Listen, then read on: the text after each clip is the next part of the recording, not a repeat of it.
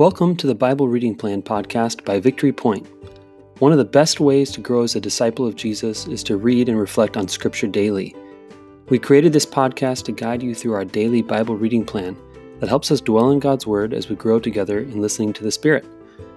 Whether you're on your commute, doing dishes, or just getting up in the morning, we're glad you tuned in.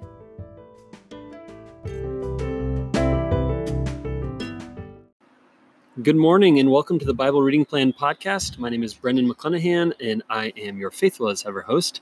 We are sitting on the back uh, pool, near the back pool of Steve Durr, outside of the Durr household, which is a lovely home in the woods. And uh, I was slightly late getting here, so thanks for your grace. no problem. And well, I was well, I was I originally set a time to do this, and then I was like, "Can we do it earlier?" And then like at the earlier time I called, he was like, actually, we're going to do that another time now. So thank you for your grace in that. No problem. But Steve Durr, thanks for joining us for this week's podcast. Yeah, thanks for asking me. I'm excited to do this. Okay, so you're excited about it? Yeah. Okay. Yeah. Okay, very good. Um, you know, we'll see after I'm done if you know I'm still excited. Uh-huh, but uh-huh. hopefully, you know, I've, you know, it goes well. So yeah, I, I I believe it will. It always I'm always encouraged. So. Um, if you are new to the podcast, I just want to remind you that uh, Steve nor I are uh, experts or theological, you know, masterminds who can pull everything out of the Scripture. The, really, the best way to engage Scripture right now, today, for you, would be to turn off this podcast, read the Scripture uh, by yourself first, and maybe talk to somebody else about it, and make some notes and observations. One thing that I like to do is just like read the passage and make take a piece of paper and just write down every single observation you can. Like this one says, So he said, I am Abraham's servant. Okay, who's Abraham? Who's his servant? Uh, Abraham has a servant. Um, someone said something. You know, just make mm-hmm. as many observations as you can.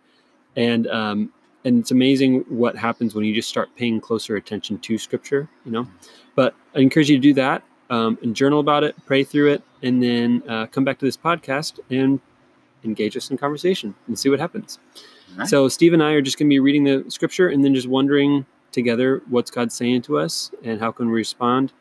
Um, so, with that, Steve, would you mind reading our first passage? Today's passage is uh, Genesis 24, verses 34 through 38, and then it skips around a little bit. It goes 34 through 38, then 42 through 49, and then 58 through 67. Hmm. I don't understand why. Yeah. That is, ju- I didn't choose this this is just what it is. Yeah. So, and it's a little bit of a long passage, but would you mind reading it for us? Yeah. Well, it just makes me remember when I was a kid and the, the pastor would jump around in the scripture. I'd think, okay, what bad is in the verses that he's skipping that yeah, we're not supposed to read in church? So I'm the censoring. To, yeah. so, anyways, um, nothing's bad in the scripture in between. But, uh, anyways, yeah. So let's read Gen- Genesis 24, 34 through 38, and then we'll go from there. So he said, I am Abraham's servant. The Lord has blessed my master abundantly, and he has become wealthy. He has given him sheep and cattle, silver and gold, men servants and maidservants, and camels and donkeys. My master's wife Sarah has borne him a son in her old age, and he uh, has given him everything he owns. My master made me swear an oath and said, You must not get a wife for my son from the daughters of the Canaanites in whose land I live. But go to my father's family and to my own clan and get my wife a son. When I came to the spring today, I said, O Lord God, my master, Abraham, if you will, please grant success to the journey in which I have come. See, I'm standing beside the spring. If a maiden comes out to draw water, and I say to her, Please let me drink a little water from your jar, and if she says to me, Drink, and I'll draw water for, for your camels too, let her be the one the Lord has chosen for my master's son. Before I finished praying in my heart, Rebecca came out with her jar on her shoulder. She went down to the spring and drew water. And I said to her, Please give me a drink. She quickly lowered uh, her shoulder and said, Drink, and I'll water your camels too. So I drank, and she watered the camels also. I asked her, Whose daughter are you? She said, The daughter of Bethuel, son of Nahor, whom Milcah bore to him.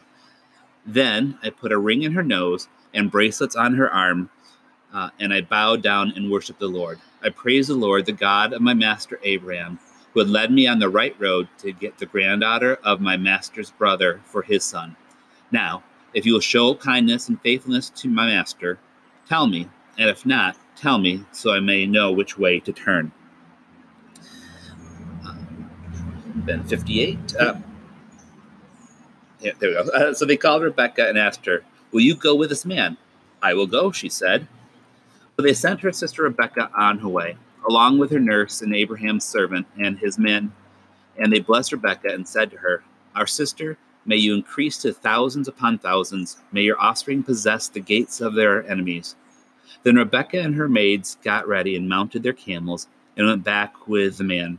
So the servant took Rebecca and left. Now Isaac had come from Beer Lahai, Roi. Uh, he said uh, he was living in the Negev. He went out to the field one evening to meditate, and as he looked up, he saw camels approaching. Rebekah also looked up and saw Isaac.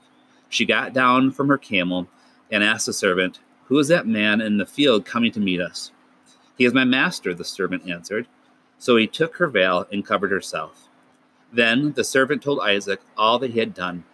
Isaac brought her to the tent of his mother Sarah, and he married Rebekah. So she became his wife, and he loved her. And Isaac was com- comforted after his mother's death.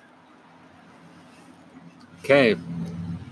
So we've been following like the story in Genesis with Abraham and Isaac and Sarah, Abraham and Sarah, and then Isaac, Ishmael, and now we jump to this story.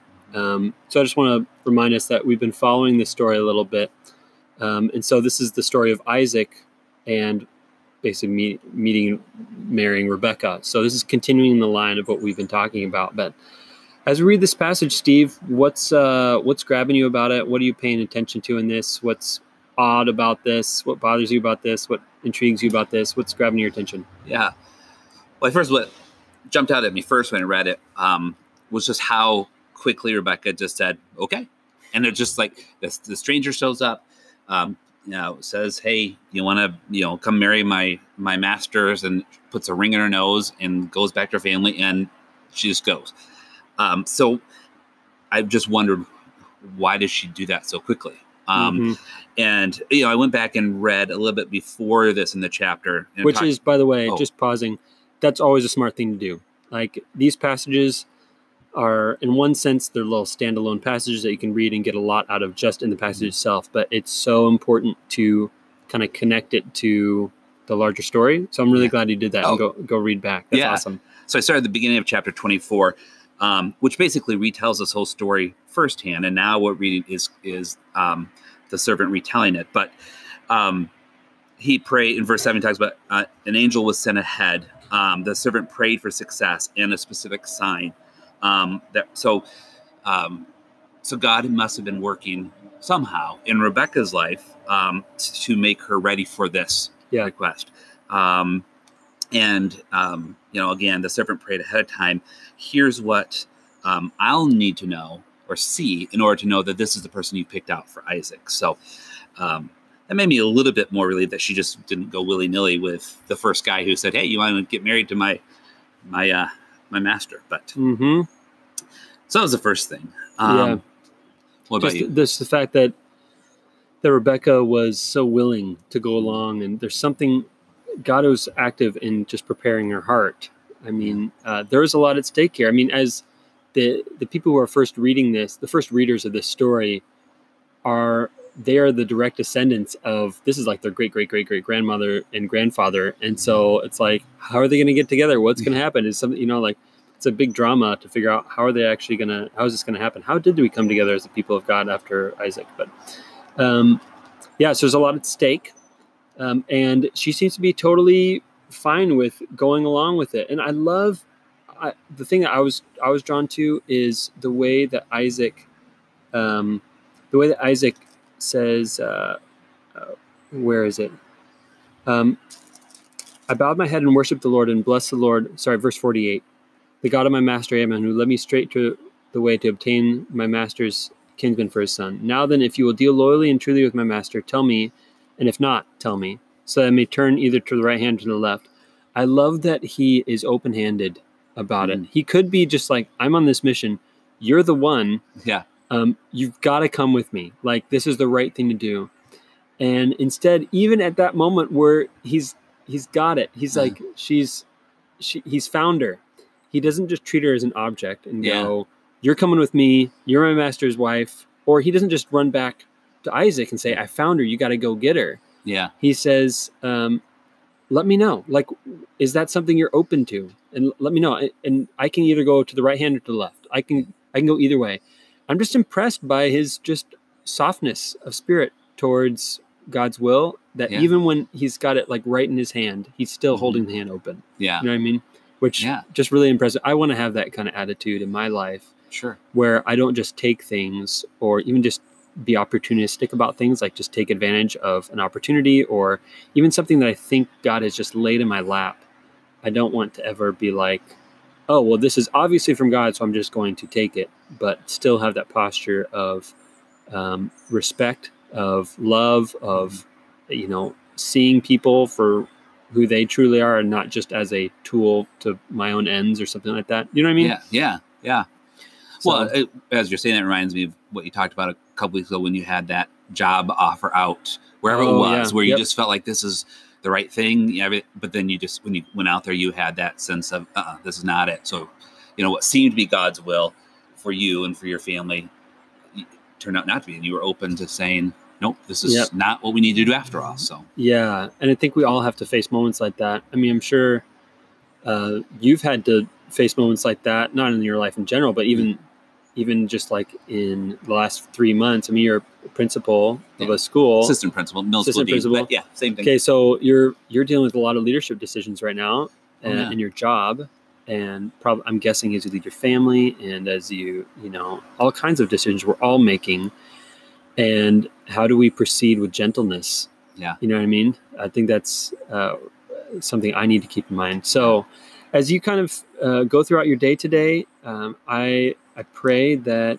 you're able to have the same kind of gentleness that's displayed in this passage um, towards other people to to see uh, people as you know image bearers of God who have dignity and who deserve love and respect and that we never take one another for granted. So even when things seem like it's uh, a done deal how do we continue to uh, treat each other with respect and give each other agency and choice. Um, and i think that's that's what i'm taking out of this this passage. But i'm looking forward to seeing what else i i mean i often find that these old testament passages at the beginning get we get more revelation on them as we go through the week because the rest of the passages always seem to speak something into what is for most of us usually kind of obscure. You know Yeah. sometimes old testament can feel a little bit obscure and like a little bit more distant and i think we always i find myself always learning as we go through the week what what more we can draw from it so i'm Yeah. excited to hear about that too Yeah. so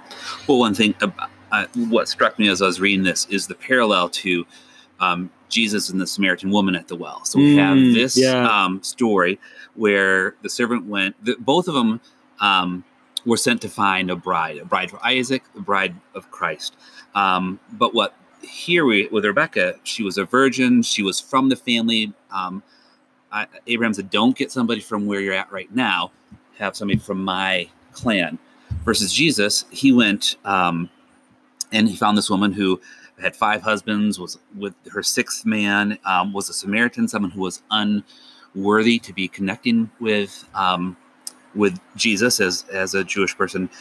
But the, the the stark contrast between Jesus went for those who came for those who were not a part of yes the, the accepted people. yes Um, so starting to see that, and that will carry through a few other things we talk about later um, this week. But just seeing that connection between what Abraham and what his purpose was to build the chosen people, you know, um, and everything has to be in line with God's plan for that. We get to Jesus where He opens it up Yeah. to everybody. Yeah, So, I think it's beautiful. I mean, I, I- mean that intent was always there for the Israelites to be a light to the nations.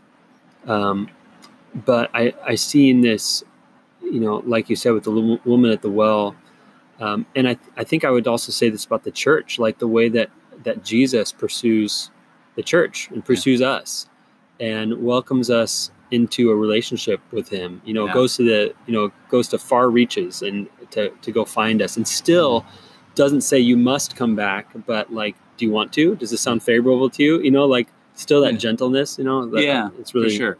So thanks for bringing that up. I appreciate that. Um, all right, sweet. Well, tomorrow we're going to be uh, back with you in the podcast to talk about um, what is it? Oh, Song, of Solomon. We Yeah. haven't looked at this uh, yet in the in the whole podcast. If you look Yeah. back, we don't have. I don't know if we have any passages from Song of Solomon yet. So yeah, looking forward to diving into this with you, Steve. for sure. All right, Yeah. we'll see you guys then. Bye. Right.